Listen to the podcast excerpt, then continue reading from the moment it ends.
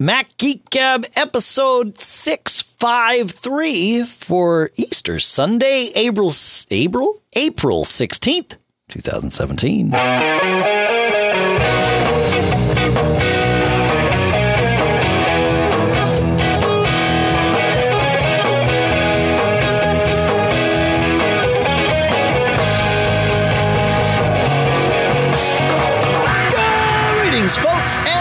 Welcome to the Mac Observer's Mac Geek Gab, the show where you send in your questions, tips, your cool stuff found. We share it all like car talk for Apple geeks.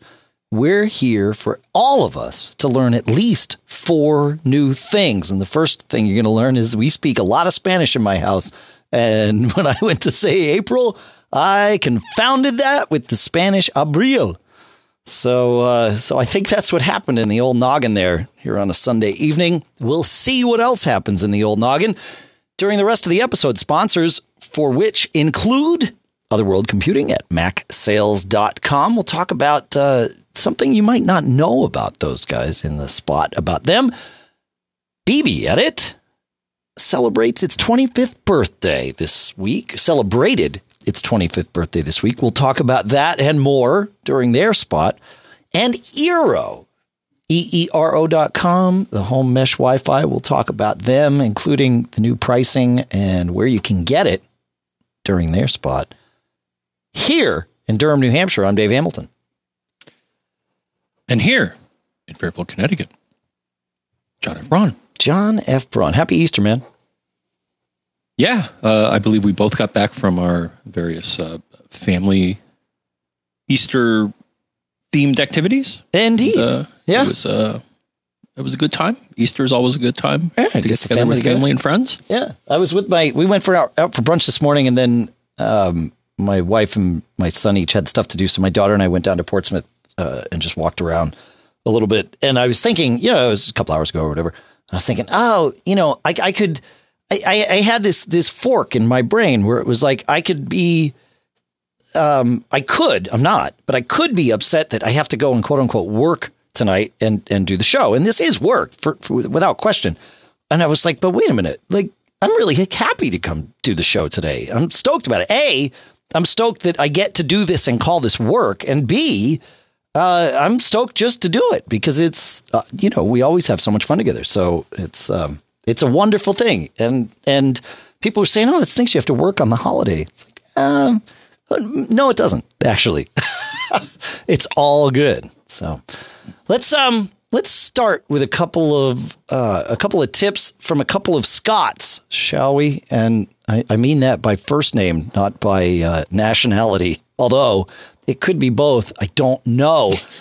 Uh, Scott number one writes in and says. Uh, he says, I have a quick tip with regards to Siri and fan behavior on my Retina MacBook Pro 15 inch. I'm not sure if this applies to all Macs with Siri capabilities, but I noticed on my mid 2015 Retina MacBook Pro that if you launch Siri whilst the fans are running at an accelerated pace, i.e., fast enough for you to hear them, the system temporarily shuts off the fans or turns them down in speed until you either stop the Siri initialization or it assumes you're finished with your Siri query which is a phrase that Scott has coined. And uh, so we're going to use that here. Siri query. I like it. Uh, he says, I assume this is to help ensure that your vocal input isn't hindered by the sound of the fan spinning right next to the microphone.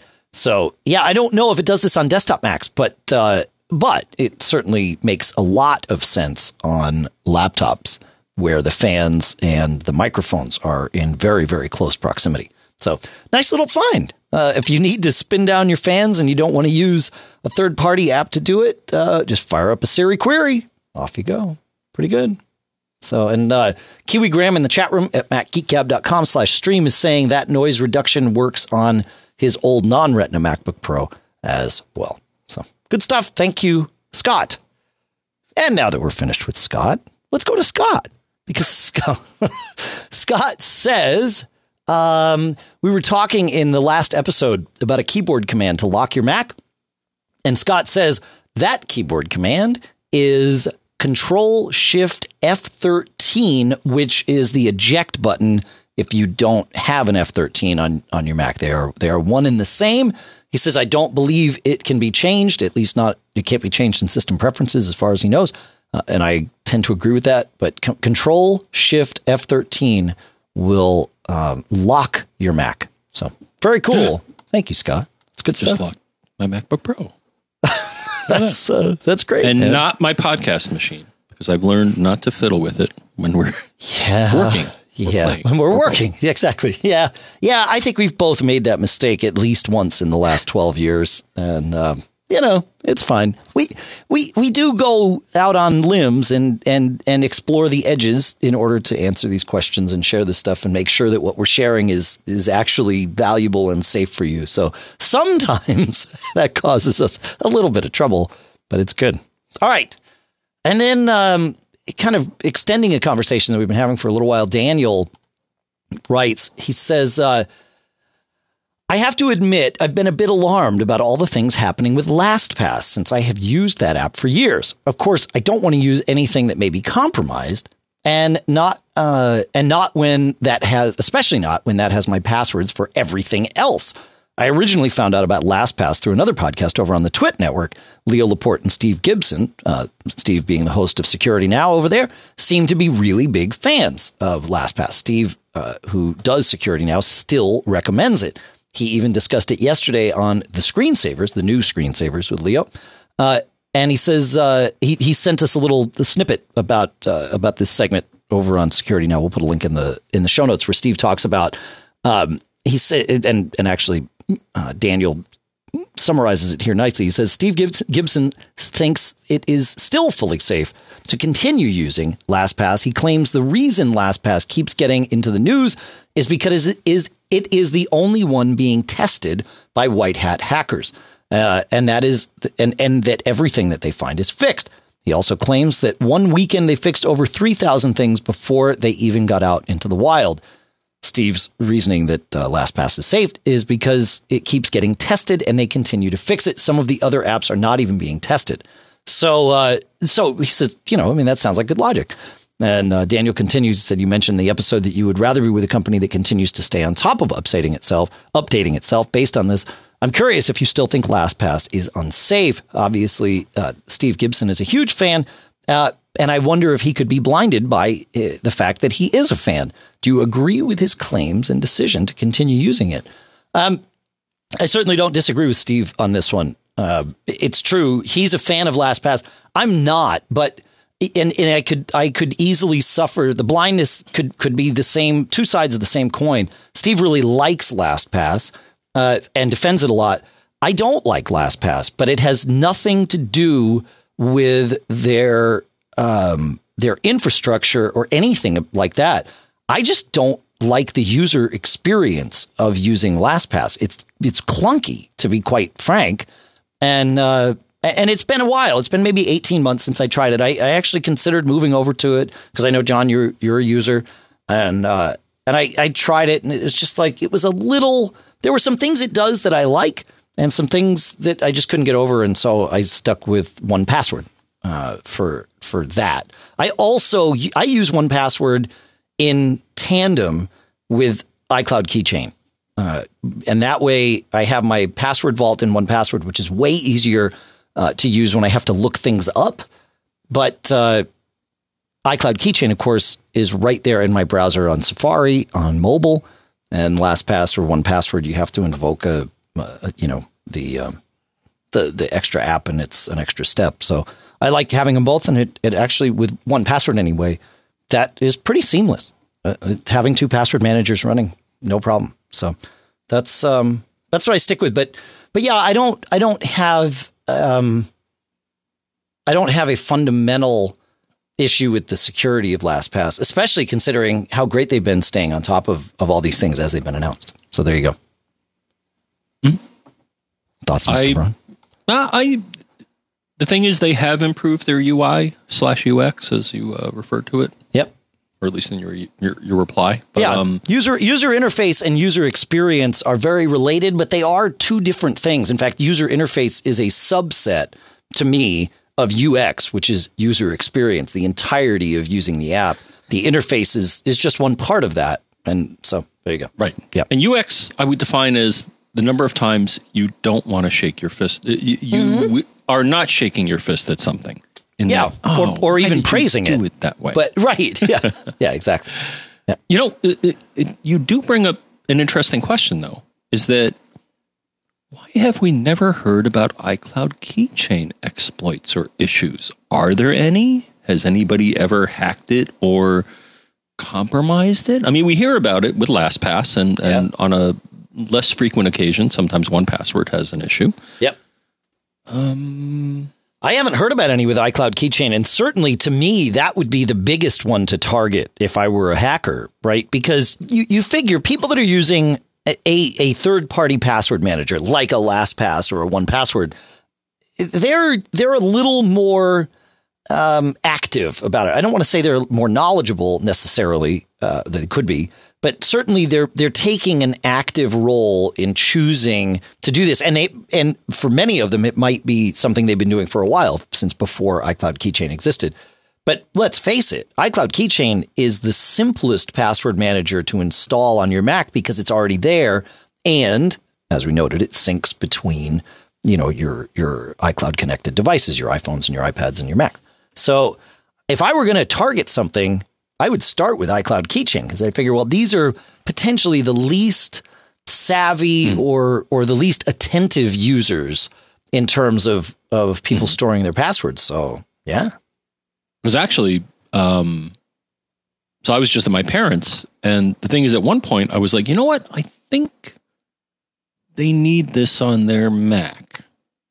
And I looked and uh due to I think a recent OS update and default behavior, I found out that they were using iCloud Keychain yeah, to manage their passwords within Safari, and Right. that that was great. And and I'm like, okay, you you you have a password manager. I'm like, all right, here's some tips. You know, maybe you want to not use the same password on all your sites, and and they took my advice, and uh, it works great for them. Yeah. So um, yeah, cool. and they didn't even know they were they That's were using it. All of a is, sudden, right, they were just like, so seamless. oh wow, I can log into Amazon and this and that, and and it just happens. I'm like, yeah, you're good. Yeah. Now I will I will rant quickly, and then I, I do want to move on. We have a lot to go through today. But when you have passwords in iCloud Keychain, it is possible for iOS app developers to include a reference to that so that you can allow your app to log in with to you know let's say let's say it's uh, American Airlines for you know for lack of a, a better example. So you can go to americaa.com and iCloud Keychain will remember your password and you log in, you're good to go. You get into the app, the app could uh, reference the iCloud keychain and say, you know, ask the user for permission to use the iCloud keychain reference for our website. And there's a way to prove your website to, to the to iOS. You don't even have to, you know, show it to the user. But then the user is asked, you know, this is this is wanting your password from AA.com. Do you want to provide it? And then you say yes, and boom, it fills in your password. That takes four lines of code. Okay. So any app that doesn't do it is because it's because they're lazy. And I just want to say that. And I'll just leave it there. Or clueless, or both. I guess if clueless is, is certainly possible. Yeah. Yeah. If you don't know, well, now you know. And you can tell these people. I mean, I've seen it done and it's it's just four lines of code because the framework is all right there and you just do it. So anyway, there you go. Okay, moving on. Uh, while we're on the subject of security, we will uh, we will go to Wesson here because Wesson mm, brings an interesting thing up. He says uh, there is now a red dot on my system preferences icon in my dock on my Mac Pro. When I click the icon, System Preferences opens in the iCloud Preferences and offers to quote unquote finish setting up two factor authentication. Uh, he says, to my knowledge, I never started this process and I don't want to finish it either. I'm just not ready yet. Uh, I'm not sure I even want to. What's going on? Is Apple going to force us to use two factor authentication? Um, I, well, not quite yet, but it wouldn't surprise me if we do get forced to use it. Um, my son, when he upgraded his phone recently to 10.3 and then, of course, 10.3.1, he was asked and pestered to update to two factor authentication. Same.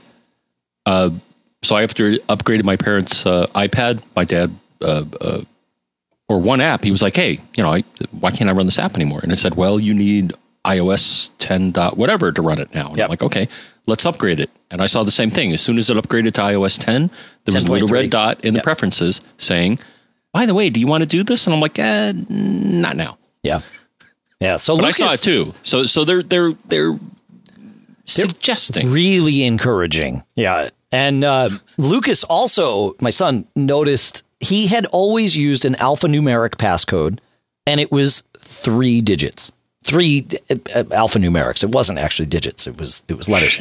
Well, yeah, yeah, yeah. But here's the thing about using a non-specific password or passcode length that it's very difficult to hack because if you have a four-digit or a six-digit passcode on your phone, people that are trying to hack it know that it is either four digits in length or six in length, and that it is digits only. If you use alphanumeric, you have no idea how long it is. It's just a text entry box. And the same with a non-specific. Like I have a not four or six digit passcode on my phone. And if you go to enter a passcode, you won't know how long it is. So, so there's some security there. I, I agree that three digits is short, but you again would have to know that it was three in order to find, you know, to begin finding out what his is. And of course, his is alphanumeric. Right. But anyway, And There's a iOS thousand choices, and you're going to expire that, and then you're going to lock the device. way more than a thousand choices with an alpha alphanumeric. Oh, all right. So you got Right. 10 plus 26. Yeah, or more. Whatever that is. Yeah. Yeah, it's a lot more. Right. So, you know, uh, anyway, he's had this for a long time. 10.3 yelled at him about this, and it said it, in no uncertain terms, you have one hour to change this. And it pestered him every 15 minutes until he changed it. And it said, after an hour, your phone, you can't do anything on your phone except change this from a, you know, a three, three letter uh, thing. So ob- obviously he changed that too because, because he had to. So, uh, so yeah, it's getting a little, a little tighter about the security there, but you know, that's not, I mean, it's not a bad thing. It's just annoying. You know, that's how it goes. Right? Good. Right. Can I take a second, John? And uh, I want to thank all our premium subscribers. The, well, I want to thank all of you. Uh, at macgeekgab.com slash premium if you want to learn about uh, how to support us directly. We both thank them because without them, Dave, Yeah. where would we be? Yeah, it, it like like I've said, you know, it takes both the the premium subscribers and the sponsorships. That's what it takes to to make this happen every week. So it it we really appreciate both. And uh, and as we started doing recently, I want to thank uh, the people specifically who uh, either contributed this week with one time contributions or your monthly or or biannually contributions. And so I will start with the uh, biannual contributions. Uh, 25 bucks every six months is what that's set at, although you can you can pick an amount if you choose. Uh, but these are all 25. Daniel R, Michael S, Ari L, Donald S, Andy D, George C, Willie M, Gary B, and Jed E. Thank you all. Thank you, thank you, thank you. Uh, at the monthly $10 a month uh, level, we have Paul M to thank. Thank you. JC, Gary B, Joe S, another JC, John G, Mark R, Barry F, and Ken L. And then we did have a couple of one timers this week uh, for 100 bucks. Brian H, thank you. And for 50, Kenneth M, thank you very much. So that's, uh, it, like I said, it really means a lot. You can learn more about it at macgeekgab.com I think, slash premium. is that Barry F, the Barry F? I think it is the Barry. well, it is the Barry F of the week, of course. I know. I Well, think, I think you're the, right. Bar- the think Barry F, who was our, first, premium subscriber. That's right. thank you, Yep. Barry. Yeah. Cool.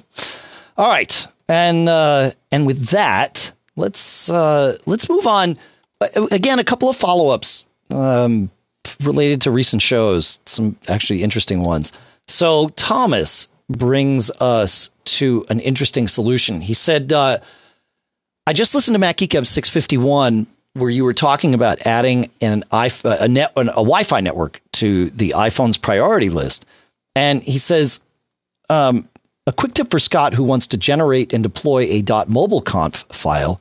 Use an online MDM service, mobile device management service, like Jamf Now, which is um, a recent sponsor of Mac Geek Gab. In fact, you can get three devices for free for life Still, the link works. It's jamf, J A M F dot com slash MGG. But um, he says you can manage all types of things for your iOS device remotely. And, and this is truly remotely. You can go to a web browser or on your phone or on your Mac or whatever and push changes to a device that you've approved to do this uh, wirelessly, like a, a, from on the other side of the planet, if you want.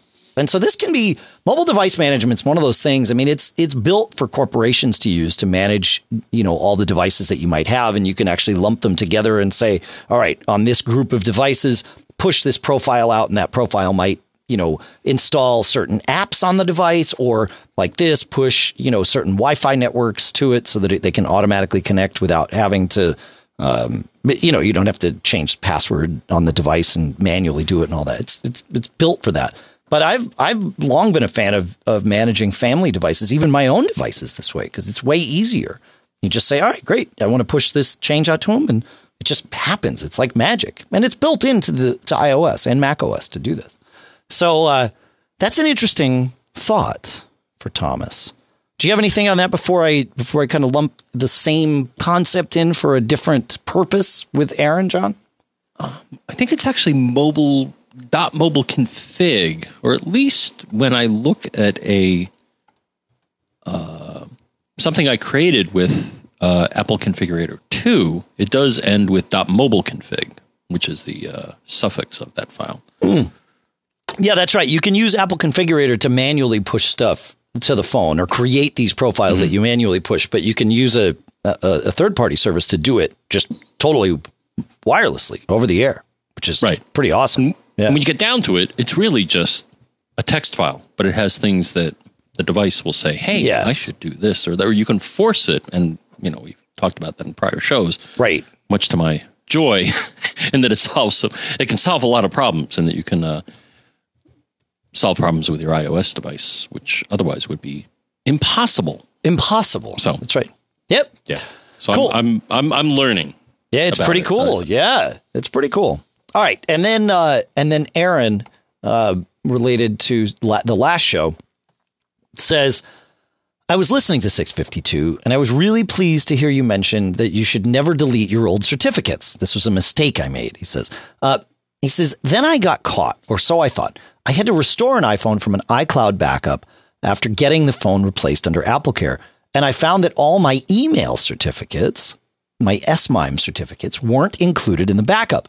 I had to find each cert, export the P12 file, and then email it to myself. This was very time consuming and not very pleasant because, of course, at least the first certificate had to be emailed to my iOS device unencrypted. That's true. That's the only way. Or is it? He says, then I found a better solution. I took all of my exported P12 files, which are the certificates that you're going to use. Uh, you know, we talked last week with with Jeff Butts about um, you know creating your your SMIME certificates so that you can do encrypted email on both the Mac and iOS, and and that's what these are. He says, so I took all my exported P12 files and uploaded them to my MDM service. He says, I use Meraki, M E R A K I. So I was able to create, he says, two profiles one that I named home and one that I named work. I loaded all my respective certs into each of those. Then I was able to assign the profiles to my iOS devices that needed them.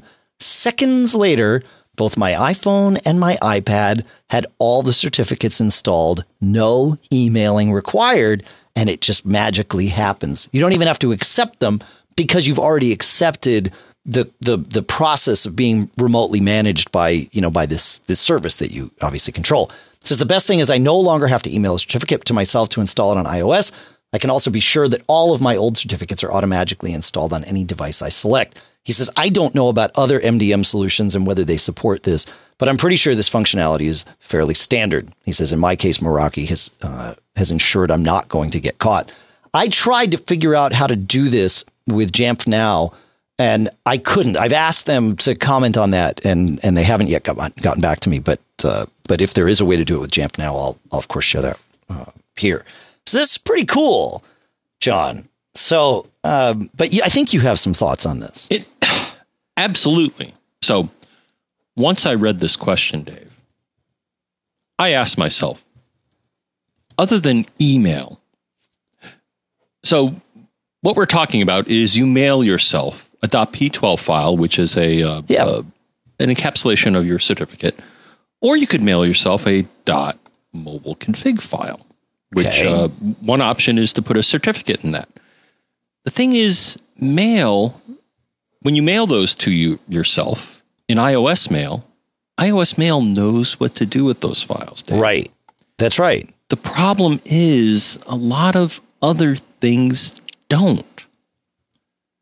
And so I was scratching my head. I was like, Yeah, you, You can't I put wonder- these on with Dropbox or or anything like that because it'll Whoa, see whoa, the whoa, file. whoa, uh, uh. Or can you yes, you can. really? And that's the revelation I'm going to give you, my friend.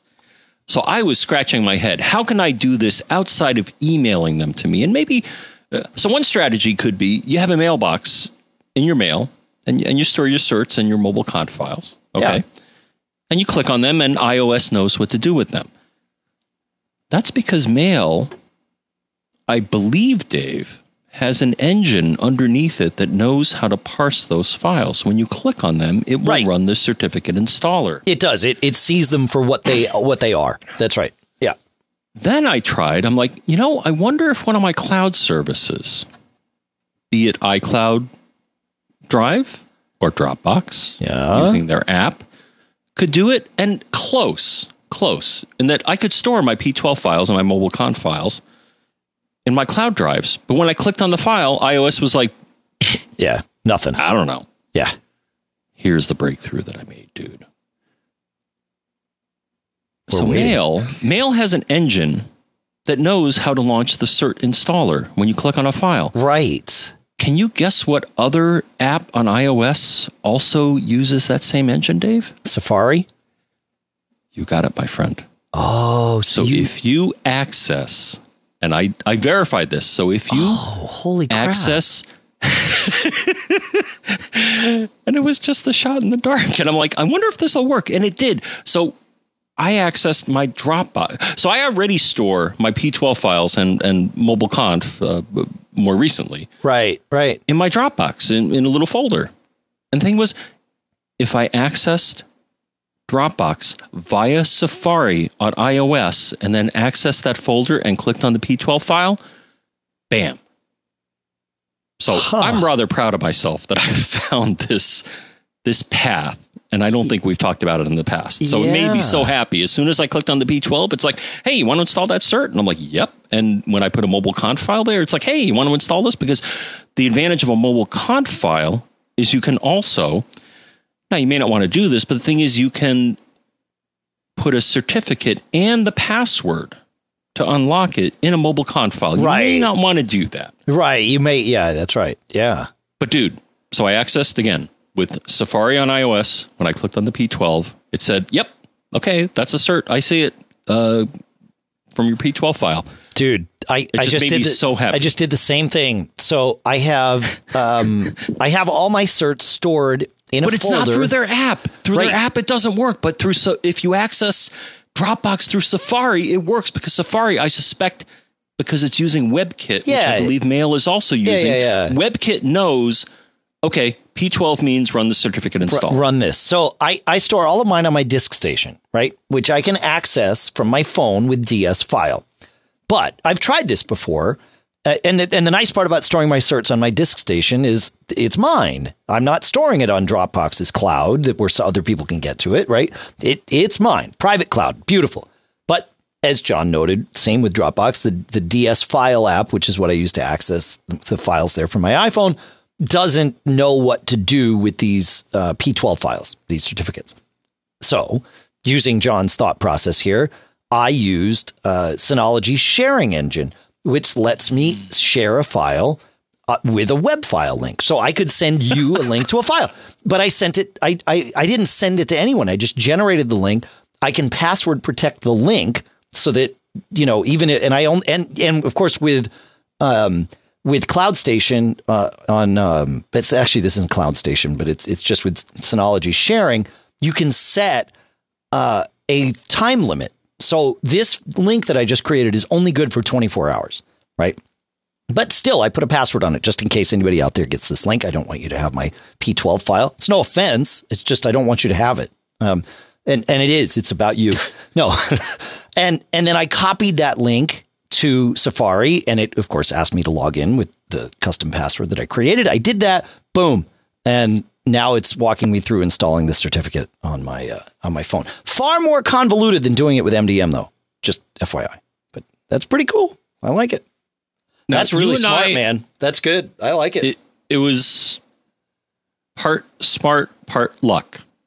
But I just tried that path and it worked. So yeah. I guess my head scratcher, Dave, is I don't know, and if there are any hardcore iOS developers, clearly Mail and Safari on iOS know what to do with a P12 or a mobile config file. Yeah. But other apps do not. And the thing is, is this buried deep within the innards of iOS and there's no way to change that? You you and I, I think, had had kicked this around earlier, Dave. Is there a way to change uh, I'll call the mapping behavior of Right. what app can understand what type of file in iOS? And I don't know even with the configurator if you can do that. Yeah. Yeah. I Maybe don't we'll talk know. to our bud Corey or uh, you know somebody. But um, any iOS developers, uh, is there a way? Is this mapping set or Yeah, right. Yeah, I mean, could you could you do this? So yeah, if I choose to download this cert locally to my device, it's still not going to work. I mean, I, I unless they've changed something, but I don't think they have. But it made me so happy because when I, files. when I stored them on my cloud services and I clicked on the files, like even iCloud Yeah, iCloud Drive, it's like, yep, this is a uh, cert. It showed the icon for a cert, and I'm like, oh well, you're smart enough to know what to do with this. And I clicked on it, and it showed me the text of the yeah, XML, and I'm like, dude, you're so lame. Same thing with the conf file, with the mobile conf file. I'm like, oh, you know, it showed the icon for a mobile conf file. It showed the little gear and the icon. And I'm like, oh, well, you know what to do with this. And I clicked on it. It showed me the text. And I'm like, dude, yeah, so close. So, so close. If Yeah. anybody at Apple is listening, maybe you want to teach some other apps how to handle these files. Yeah, yeah, yeah. That Thank would be you. a good thing. Yeah, thank you. Right. Awesome. Fine, man. All right.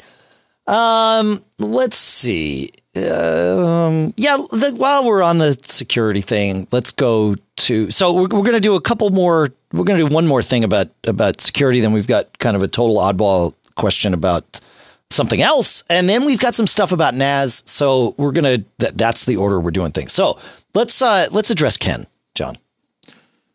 Hi, Ken. Oh, you want me to talk about Ken? Yeah, maybe that'd Okay. a good idea. All right. So Ken has a very good question because we're all talking about the certs and security and stuff like that. So, um, in a nutshell, um, Ken went to Comodo to get a certificate. Okay.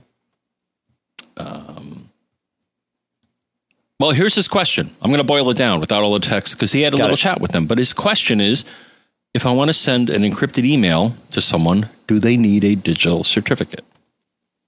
Okay. I think Yeah. I think that sums up That's what the question. asking. Yeah. Do I did right? We just talked about all this pain that one must go through to get these certificates on there in order for you to be sent an encrypted email, let alone how to send one. Right. Yeah. That's a that's, my answer to Ken question. Yeah. is what follows. Uh, So my answer to Ken is if you want to use a system that incorporates certificates, which is an implementation of public key cryptography, the recipient absolutely needs to have a certificate. right.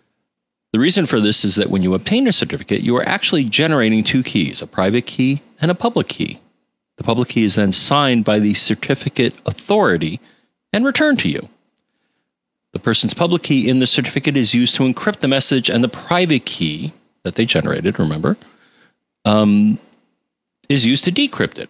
So the answer is yes. They need a certificate in order for you to send a secure. Let, let me let me frame this a different way.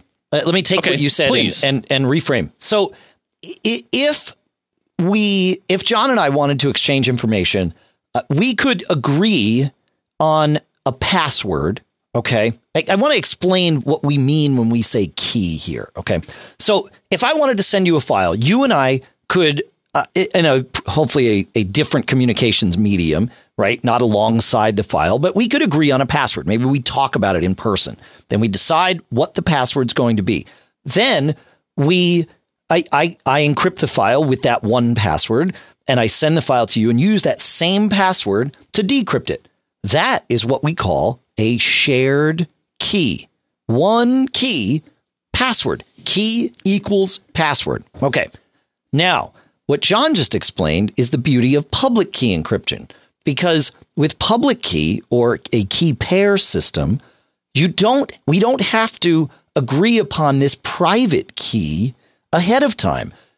John creates his key pair. One is public, one is private. So these are this is a key pair or a password pair, right? And one of those passwords can be used only to encrypt a document. So he can give me or anyone that password, and the only thing I can do with it is encrypt a document. And then I send it to you, and you have the other key or other password that is used to decrypt that document. So the beauty of it is we didn't have to use a different way of sharing this key because we're not sharing the, the private key. And that's the beauty of public key encryption. Yeah. Okay. I thought I said that, but you said it differently, and and uh, hopefully between the two, Yeah. Yeah. we all agree.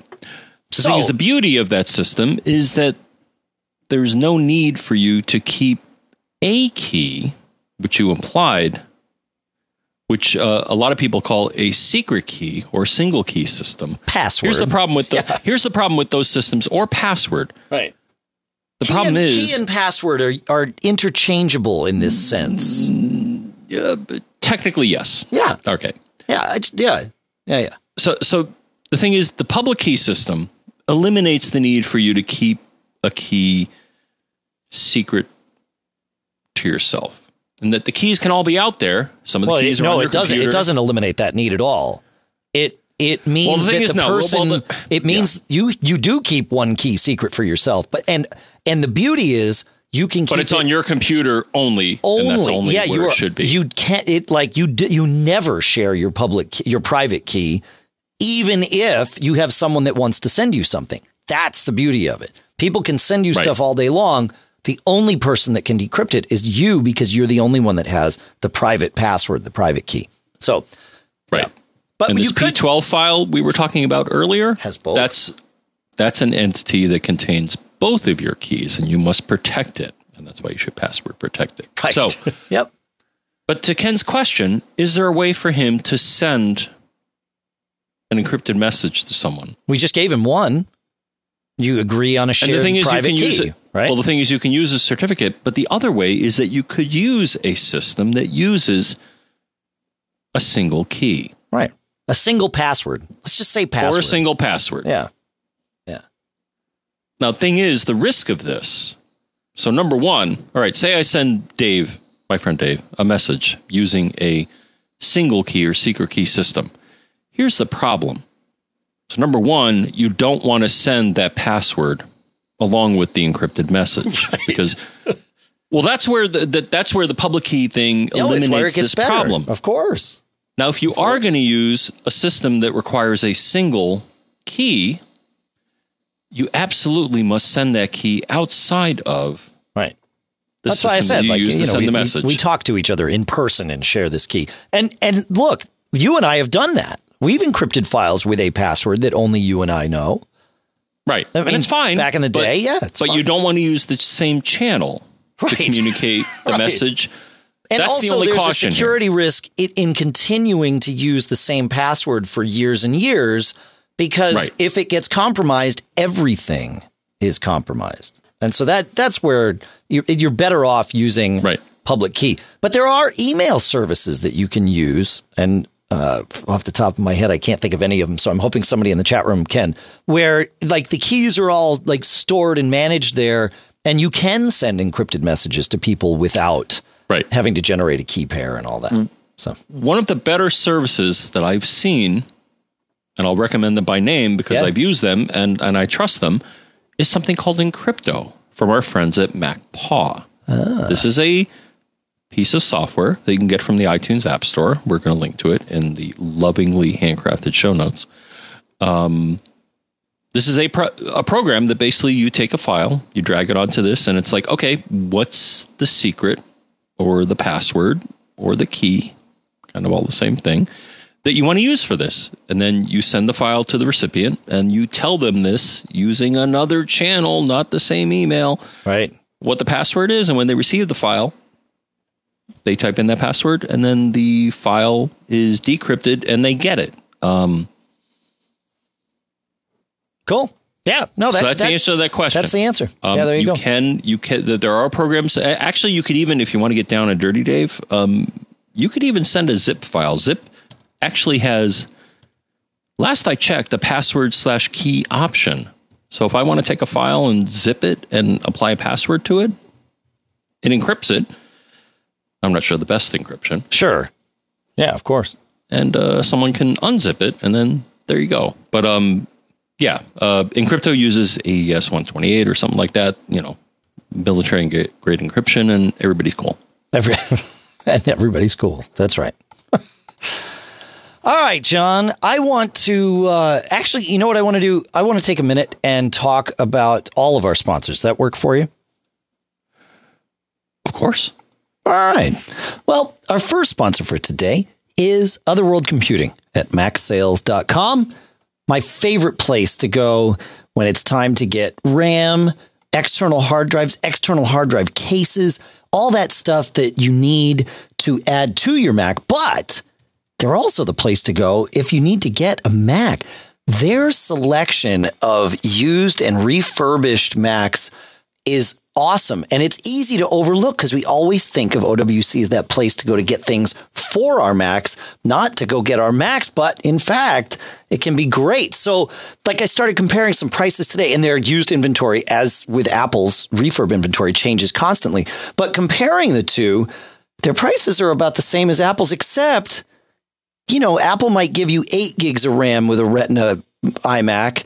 OWC, 24 gigs. So you pick where you want to go, right? So this is where it really starts to make sense. You want to get a laptop? Well, you can go and get like a 13 inch MacBook Pro quad core i7, 2.7 gigahertz Thunderbolt, 899. This is where you can start to really get something that matters and is going to do what you need it to do. You got to check this out. So go and visit macsales.com. Like I said, They've got all these refurbs and they've got great prices on quality accessories for your Mac. All that stuff. You got to check it out. MacSales.com. Our thanks to Other World Computing, not just for sponsoring this episode, but for being an awesome company. Really great folks there. Our thanks to them. Our second sponsor for today is Barebones Software. BBEdit, their flagship product, celebrated its 25th birthday this week, if you can believe it that's pretty amazing if you ask me to have one piece of software that's been around uh, longer than OS 10, right? I mean, that's pretty impressive. Uh, longer than my children, and still a very relevant piece of software. In fact, it's it's right at the top of the list. It's one of those pieces of software that I just can't live without. It's always running on my Macs. It's running right now. I will use it as we process the show notes uh, and the, the chapters and all of that for the show. It is an integral part of my workflow there. And that's not crazy like code stuff, but it's just a way to manipulate text and create a text file that is readable by the, the engine that we use to build our chapters. That's the thing about BBEdit is you know that you're always going to get just clean text out of it that's really valuable a lot of the time. And that's why I use it. It's also nicely formatted because it's just, you know, monospaced text. So you can see how things are going to lay out. You get to see what's happening. It, it does some very light formatting just on the view. It doesn't change the text file, but some very light formatting that really helps visually separate out all the different elements. So you got to check it out. Plus, you got to go say happy birthday. So go to barebones.com, download your free copy of BBEdit. And if you want to have some of these extra features, then you pay for it. But if you don't, BBEdit's free for you. So you got to check it out. Barebones.com. Our thanks to Barebones for sponsoring this episode. Our thanks to them for being awesome people. And happy birthday to BBEdit.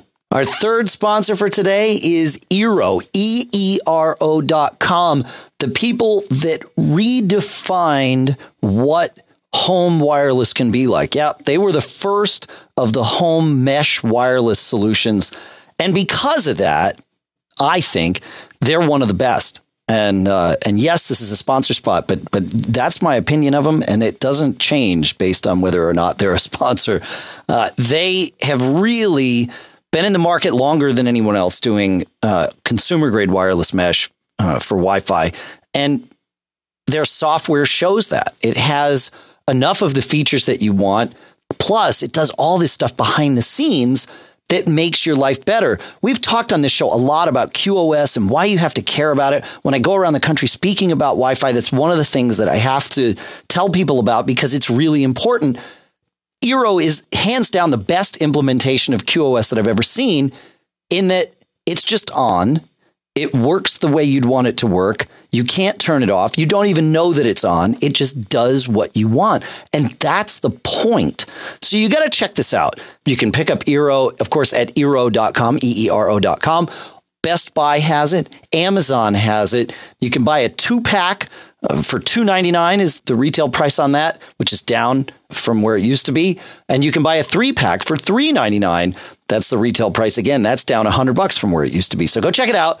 Visit Eero.com, Best Buy, or Amazon to uh, find yourself your Eero pack and forget about Wi-Fi dead spots. Forget about your Wi-Fi. Just install it and it works and it's awesome. So go check it out. Our thanks, sincere thanks to Eero again for being awesome people, creating an awesome product, and for sponsoring this episode. All right, John. Now let's go to Barry. It's time to talk about NAS a little bit network attached storage and all of that good stuff. So, Barry is where we will start, and I have no idea where we're going to wind up with this, but uh, you know that's that's how it's going to happen. So, Barry says my newest drive, a three terabyte LaCie, died, and I need to make a quick backup decision. A Drobo 5N was recommended, but the person knows nothing about Synology, so they couldn't really recommend one knowing about the other. Do you lean one way or the other, or is it a toss up? This is a great way to enter kind of the back back into the NAS discussion. For backup solely, I don't think there's going to be a huge difference. They both support Time Machine, um, but they can both also just be network storage destinations, so you can back up to them. Uh, you know, you can use Carbon Copy Cloner to do a, a file copy, a folder copy, if you will. Um, and that that's going to work. How and that's just backups. So okay, fine. But once you get beyond that, I find that Synology NAS devices, their DiskStations, are miles more flexible than Drobos uh, in terms of the apps and the way you interact with it. It's just it's a it's a whole different experience. That said, Drobo, there's a new sheriff in town over there in Drobo land. Uh, and they are they are more focused on the the NAS market, the network attached storage market, especially the consumer focused network attached storage market. They are more focused on this than they have been since the Drobo FS was announced, and that that was years ago, right? And and the the problem was between the time the FS was released and you know six months later the entire focus of that company changed and and changed again several times. So they never really could deliver on the promise that they made with that with that original FS. And they came out with the 5N and now they have the 5N2. Uh, I I would I would say well I, and I am going to watch this market very carefully because it's possible in the next 6 12 maybe 18 months on the outside that we will see a radical change from uh, Drobo in terms of just how useful their their NAT their consumer focused NAS, which is the 5N uh, product, really is. Uh, so it it's it today it's Synology and has been for a long time because Drobo's focus on this just hasn't been been all that clear. It seems like that has changed from conversations I've had with people at Drobo. So there you go. Thoughts, John? My thought is the question was framed in the context of a quick backup decision, Dave. Yeah. And using that lens, uh, and also based on the people that I talked to that have a need to do backups, Like some of the photo, like I went to a photo expo. Yeah. You know, and it's people that need to store huge amounts of data, need to have it backed up reliably. Um, I would honestly vote for Drobo in that it's it, it couldn't be easier. So you toss drives in the thing, it figures it out. It Yep. gives you more storage. You can choose the redundancy. I, I agree that the Synology is absolutely the champ, as you and I have discussed, with apps and stuff like that. But I would say if you're just looking for a backup solution that is as simple as possible, Yep. I personally would lead towards the Drobo. Yeah, I don't I don't disagree with you. You you have not experienced the new setup of Synology, right? With the the whole beyond cloud thing that that where they really made that it's simpler. It's not Okay. It's still not as simple as as Drobo though. I I, I agree with you. I'm just saying But for Synology's pure backup, so, Yeah. for your pure backup solution, I would say Drobo for most people is probably a better choice. Mm-hmm. Yep. But if you want to geek out like me and Dave, and you want apps, and you want, but I got to admit, when I had to set the thing up, so I put one drive in, and then I put another drive in, and I'm like, okay, well, like the Drobo, you're just going to kind of figure out what to do, right? And it's like, well, no, I'm kind of. Uh, You got to tell me. No, Yeah. it did. It didn't automatically bring the drive into the fold. It was like, well, you got to kind of do some extra work here, and it got ki- uh, honestly kind of technical. That's and that's You what know, I'm saying. you You, want- you haven't experienced that in the last year when Okay. and, uh, again, it's still They're both not, fine products, Yeah, but for pure backup, Yep. um, I would still, for most people, lean towards Drobo. So Right. The the problem is, and this is why I split the difference, um, is yes, Drobo gets you there, but once you have that thing in your in your home and you decide you want to do something else with it, y- you at the at the moment you may not find everything you want to do with Drobo. sure, And and that's where the that's where I I hesitate and I say it might be worth a little bit more trouble in the and, it, and at this point it is just a little bit more to get that Synology set up so that you can Okay. you can get rolling. Yeah. And plus, you know, Synology doesn't make you run an app on your Mac to manage the device. And as we've seen, that Drobo app can be problematic at times. And then you can't manage your device, and that's frustrating. The Drobo has no way of web management. And the reason is because Sure. Drobo makes like Synology just makes network attached storage, right? They don't make direct attached storage. So web interface makes perfect sense. If you but Drobo makes direct attached and web attached and they've chosen to manage it all from the one app. That kind of makes sense. If you want to manage it, the direct attached storage Oh, sure. has to be an app. Yeah. and the um and the FS was not their.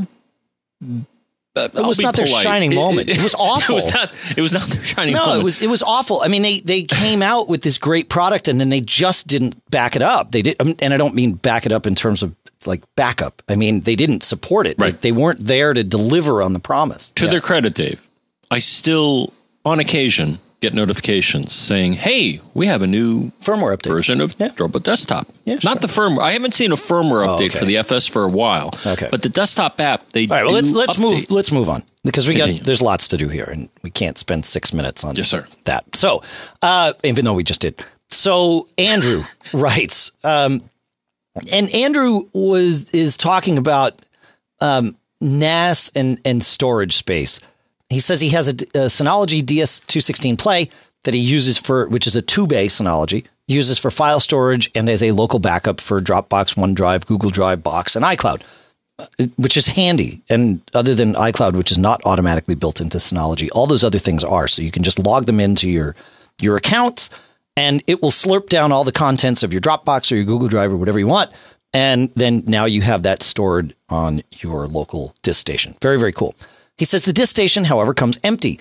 You can put your own drives in. He says, I chose two two terabyte Seagate drives. They're made for video. Uh, he says, so I thought this was going to give me four terabytes of storage, but my system showed only two. He says, yes, there are two ter- two two terabyte drives in there, but only two terabytes of storage is usable. He says, I thought I had a dud drive. I was going to use the other two terabytes as my time machine backup and sell my time capsule. He says, but what it turns out has happened is that it mirrors the drive. And that's true. In a two bay Synology set up in what I'll call default mode, and this is to your point earlier, John, is, you know, Synology mm. used to ask you a lot more questions when you set it up. Now it, it assumes you want what you mentioned that you want, which is the drives lumped together. But it's going to set it up in essentially what we'll call single disk fault tolerance, which means it can survive one of your disks failing and you won't lose any data or really even access to your data. In a two drive system, though, single disk fault tolerance means both drives have the same data. That's just how that's going to work. There's no other magic to it. Two drives, one of them fails, the other drive has your data. Because of that, in a single disk fault tolerant mode, you lose one, effectively, one disk's worth of storage to fault tolerance, right? We understand why that is with a two disk system. Where it gets interesting, let's say you have a four bay DiskStation, not just a two bay, and this is true of Drobo too, Drobo as well, I'll say. Um, let's say you put three two terabyte drives in. You would then have four terabytes of storage. So if you take your two your two drives and you add a third, you get that full two terabytes as the remaining storage. Why? Because it still only needs one disk to be fault tolerant. It can store enough parity information about the data on the on all of the drives. All the and it's not just that one it, one specific drive could fail. Any of your drives, any one of your drives could fail, and the other two have enough data on them to recreate it. This is where it gets magic if you have three disks in, and they're three two terabyte disks, you now add, let's say, a fourth two terabyte disk. You now have six terabytes of storage usable. That's the beauty of NAS and storage is when you start adding more and more disks. That one disk that you have to dedicate, and it's, and I'm oversimplifying a little bit. If you have disks of different sizes, it starts to get a little bit interesting. It basically it chooses chooses the largest one, and that's effectively what it dedicates to to your fault tolerance because it has to. It, it it has to be able to. Um, that's the amount of space it dedicates to fault tolerance. So if you have three two terabyte disks and one four terabyte disk, it's going to dedicate four terabytes total uh, to your storage. So you'll get six available, and then you know out of your ten. But as soon as you add another four terabyte drive, that changes. It's, kind of the way it works when you have multiple drives. So yeah, e- expect to lose the capacity. Add up all the drives that you have and lose lose one of them. Lose the largest of them. And if they're all the same size, then there is no one largest. But lose the, the capacity of the largest to your to the fault tolerance of the system. That's single disk fault tolerance. You can set them all up with dual disk fault tolerance and I'll let you figure out it, it is the intuitive math. You lose two disks worth of storage space in trade for that to- that fault tolerance. Now you can set a Synology up as a JBOD, right? A, a just a bunch of disks. It is not the default configuration, but you can do it and you can force it to do it. And then you get all the storage on everything. But if one drive dies, you basically lose it all or a lot of it. So, so yes, that is how storage works. Okay. Anything to add to that before we uh, before we move on? Guess not. Okay. I, oh, I don't think so because I have so I have a two bay and then I have an expansion port, mm-hmm. and I have two two point seven drives in the main one, and then I have a three point six four, and then I have an SSD cache. That's the the cache. So I don't even know what I'm talking right. about here. Right. yep. But it claims that the total capacity of what I have right now, uh, five Synology Hybrid RAID with data protection of one disk fault tolerance is 5.36 terabytes. Yeah. So, so you're losing the biggest drive's worth of space mm-hmm. out there. Yeah. Yeah. So if you added another three terabyte drive, you would get three terabytes more of storage, but you can't because in the Synology, you have to add, when you add a drive to a, mm-hmm. to the system, you have to add a drive that is equal to or larger than your largest drive. And that's not true of the Drobo. Drobo will let you put a drive in that's that's of any size, and it'll, it'll kind of slurp that in and make it work. But Synology, it has to be equal to or larger than whatever the largest drive you you currently have in there is. So there you go. Mm-hmm. Yep. Um. Yep. Listener Dave asks, while we're comparing here, he says, um, I'm looking for a basic solution for the house. Uh, three users, backup requirement for four computers, numerous iOS and Android devices, lots of photo storage with a few libraries. I'm wanting easy access to them and to be able to view on Apple TV, personal cloud, and iTunes library accessible with Sonos. I'm a geek, but my wife and daughter need to use it as well. I read blazingly good reviews about QNAP's products, but I know you guys are big Synology supporters.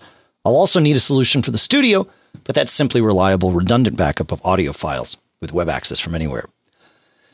So uh, here's an interesting thing. If you start looking at QNAP and Synology, you'll see a lot of similarities between the two, including similarities of like package names and, and app names on the devices, uh, Note Station, Cloud Station, like that kind of stuff. Uh, I don't know if Cloud Station is comparable between the two, but but you'll see a lot of similarities. I've often wondered, like, it, it, you know, are these two companies joined at the hip somewhere way up the line? I don't know, but um, there's a lot of similarities between the two. And QNAP does some interesting things by adding HDMI ports to some of their things so you can plug it directly into your TV, which is handy. Here's the one difference between them that keeps, and I was going to say keeps us, but certainly keeps me from recommending QNAP to all of you. And that difference is what we were just talking about. QNAP does not let you use discs of different sizes. They force you to use discs of all the same size. If you're in a big company or whatever, that's not that big of a deal. You get a eight bay, you know, unit or a five bay unit, four bay unit even. Going out and buying four discs, four, you know, let's say we buy four two terabyte discs, we fill the thing up. Then down the road, you want to add more storage. You have to replace all four of those discs with larger discs before you get any storage with QNAP. With Synology, with Drobo, you just start putting larger discs in. Over time, your storage space grows, starts to take advantage of them as soon as it can. So that's the reason that I don't recommend QNAP because otherwise there are a lot of things about their products I love, and and they make a good they make a good uh, NAS. So, hmm.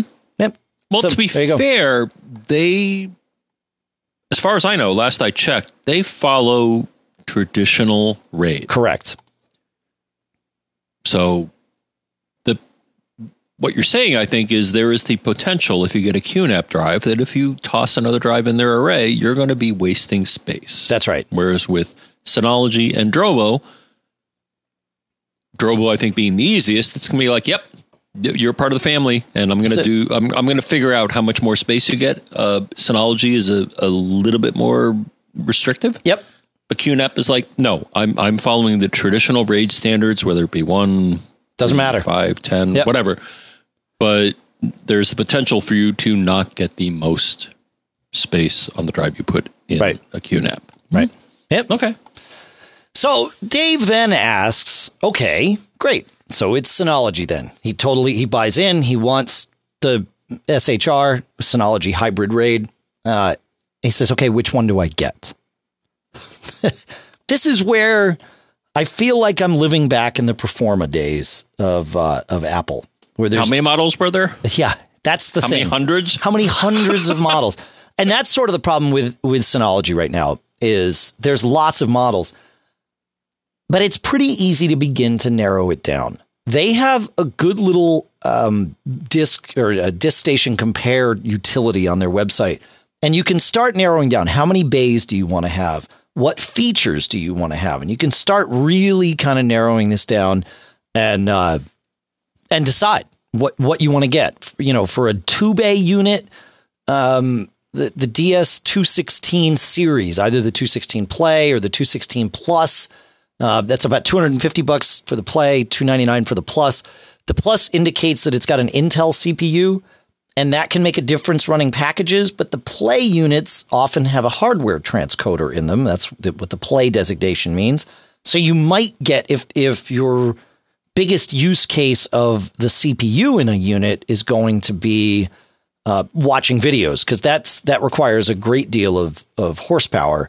Having the hardware transcoder in there sort of uh, uh, eliminates the need for a fast CPU. But the Intel CPUs, the Plus models are are generally better um, in term in terms of the CPU. This week they just came out with the um, DS15, 17 Plus, and the 18, 17 Plus. Those are the five and eight bay uh, units with Intel CPUs in them. It's the same Intel CPU as the previous one, but go and use Synology's configurator. That's definitely the place to start when uh, when you're you know when you're out there looking for um, for for where to do this. And you can email us too. We're happy to uh, to help feedback at macgeekgab.com, of course. But uh, did you say feedback at macgeekgab.com, Dave? I said feedback at macgeekgab.com. Yeah, I did. That's uh, that's right. how I roll. You know, checking. Yeah, man, I'm with you. I'm with you. okay, um, but it's a good point in that there. I I was baffled by, overwhelmed. Yeah, shall I say, by the wealth of units that they offer. I think, like you said, the Performa days, like Apple in its uh, not so best times, yeah. offered way too many models. It's like, dude, simplify, please. Yeah. And I, I, hope Synology, mm. to our friends, we love them, but the problem is they they serve many different markets. Um, they serve well, the consumer market and enter- yeah, yeah. So there's, I mean, th- I mean, they even have rack mount units, yeah. which we have never even talked about. But they That's have, right. I think it's the RS series, right? That's so right. If, yeah. if you want a rack mount, yeah, yeah, and you're in a big company, sure, the, sure. The, they look cool. But when I've seen them at the shows, they're like, wow, that's awesome, dude. It's like you know, 20 drives or whatever. Yeah. Yeah, you can go crazy with it, and the with the expansion right. units, you can go nuts.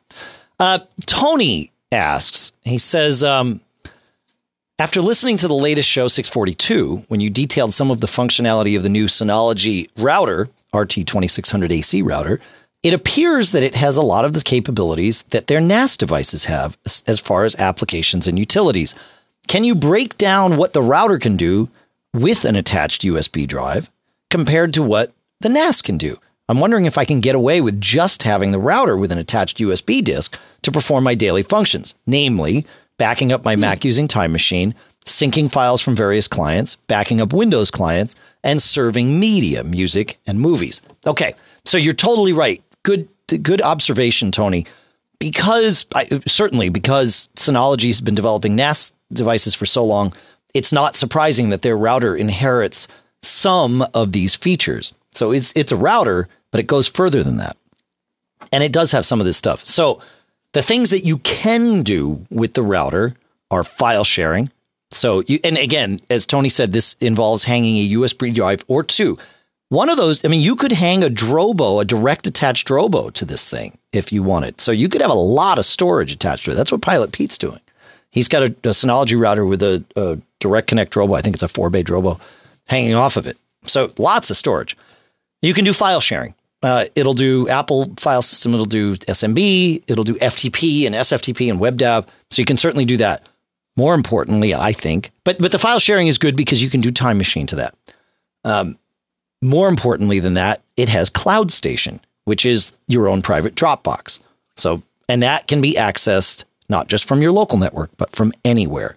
And the the app for the Mac is awesome. It just syncs just like Dropbox. It's pretty cool. So there's that. Uh, it has a VPN server on it. And that VPN server lets you do L2TP, which is natively supported on, on all Apple products, um, OpenVPN, which we talked about last week, and then it has its own SSL VPN baked in as well that actually their disk stations don't even have. So that's pretty cool.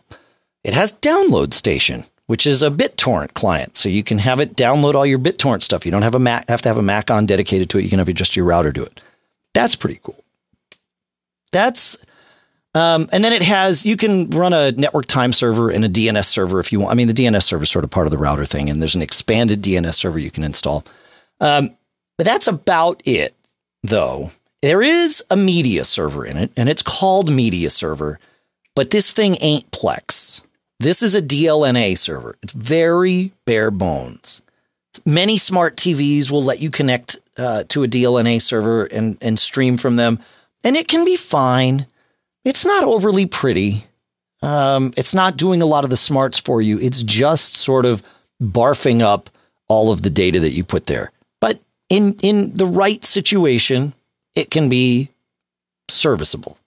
It's not Plex, and there is at the moment no version of Plex to be installed on the uh, Synology routers. I don't. I wouldn't hold your breath for that either. but it's certainly a place to get started, as you can see. So it's a good question, Tony. Thank you for asking. Yeah, any thoughts on that, John? I like DLNA because my HEOS talks to it. Yeah, for your music, so, right? Um, so that's nice. Even if it's bare bones, hey, as long as they publish your media using DLNA, that's cool. But um, yeah. it's interesting because it seems I don't know if I would say that their router is a defeatured NAS. I mean, it seems like there's a lot of overlap. Yeah, it's right. It's either an over-featured now router or a mm-hmm. a defeatured NAS with routing capability. Yeah, right. And yeah. then a lot of the, the, I mean, and duh. I mean, I'm sure mm. they share a lot of the same code, of course, products, right. but they yeah. don't they don't duplicate each other because that'd be silly. Right. Um, but it is, it's like, it, it's the router has like what I call DiskStation light inside. Okay. It. You know? Yeah. Yeah. It's pretty yeah. cool. So defeatured isn't probably the best word. Right. Yeah. yeah light. It, it's DiskStation Lite. Yeah. Or DSM light. Yeah. They, yeah, exactly. Yeah. Yeah. What do they call it actually? SRM, Synology Router Manager. Ah, okay. Yeah. Yeah. It's a great interface. I like it. Yeah. It's pretty good. Um, Larry has a question. It's actually a fair question, so uh, we'll, we'll address it. We'll we'll use this sort of sort of to wrap us out. Um, he says I have a Synology DS411 Slim 4 bay from t- 2011. That's how the the numbers work. That I use mostly for streaming video within my home and occasionally to remote locations when I travel, and I'm quite happy with it. Recently, though, I tried to update to the latest version of uh, Manager, and I which is the operating system on it, and I got a warning message that if I were to update that, my Plex server would not work. Consequently, I didn't update uh, because I want my Plex software to be updated, and I figured that would happen shortly thereafter. The update not appearing, I Googled around and found a page stating that Plex would no longer support my version of NAS. yeah, so he's stuck in like, you know, the coffin corner, to use a plane term. I don't know why I'm using a plane term here, but it's that you can't go one way without forcing yourself to not be able to go the other.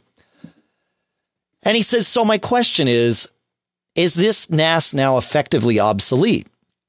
As a 411, I, I make that uh, the unit to be six years old. Am I within my rights to be annoyed? Um, yeah, you're certainly within your rights to be annoyed. I mean, I would never, never uh, keep anyone from from the enjoyment. I, I, would say you could even shake your fist. Yeah, we we grant you permission. That's right. But in planned obsolescence, yeah, or I mean, is it planned obsolescence? I honest, I don't, I don't know. Um, I I will say this, you know, the fact that your NAS keeps getting more and more features. When you bought that thing in 2011, you could not run. I don't think Cloud Station existed on it. That's the Dropbox thing. Uh, let but if it did it was awful because cloud station used to be awful until about a year ago. And then it just like like got way better. But that's sort of the beauty of, of software iterative design is you know it, it just keeps being improved.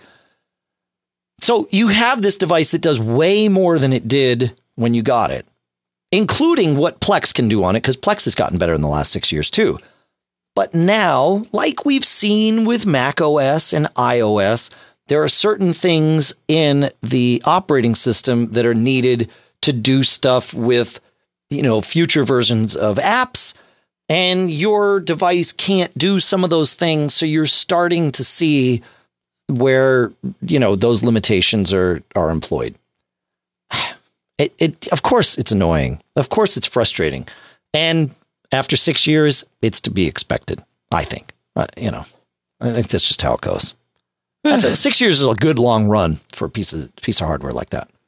Well, I think most Mac users, maybe not iOS users, but most Mac users tend to expect a somewhat longer lifespan versus their Windows counterparts.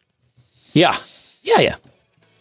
So, uh, somebody in the chat room, Tex777, asks Did you say that the Synology router can take an external drive formatted APFS.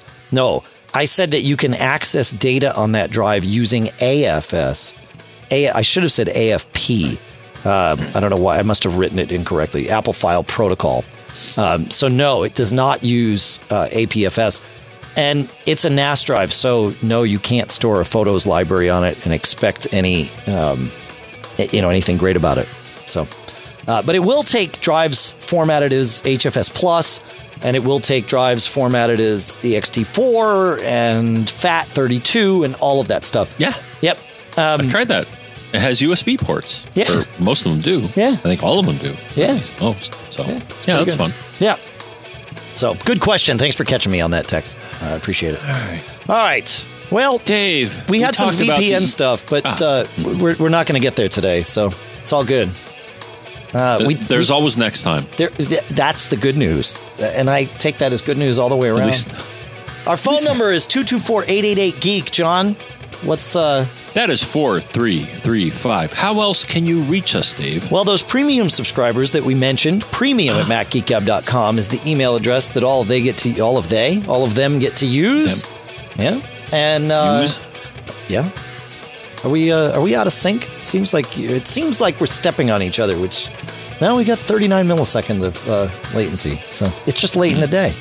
All right. Uh, so premium, uh, macgeekgab.com slash premium. Thank you to all of you for that. And of course, you can find us on Facebook. Go to macgeekgab.com slash Facebook. That will redirect you to our Mac, Geek Mac Geek Gab group over there where we all help each other answer questions. It's really uh, a wonderful thing. Next week, we'll talk about Mastodon because that's been a fun little experiment. This new What? open source social network. Not Uh, another one. oh, peer to peer. It's a cool thing, man. It's a cool thing. So we'll talk about that next week. Uh, I want to thank, of course, all of you for listening, all our premium subscribers, because hey, you know that's that's how it works. Uh, I want to thank CacheFly, C A C H E F L Y dot com, for providing all the bandwidth to get the show from us to you. I want to thank our sponsors, of course, the ones we mentioned in the show Other World Computing at macsales.com, Barebones Software at barebones.com, Eero at Eero.com, of course. And then, uh, and then the folks in the podcast marketplace, which rounds out with Smile at smilesoftware.com and uh, Blue Apron at blueapron.com slash MGG. Happy Easter. Uh, by the time you hear this, Easter's over, if you celebrate. Happy Sunday if you don't. It's all good. Have a splendid week. Have a good time. And John, what's the uh, what's that other thing we like to say? I believe it's don't get caught. Made up.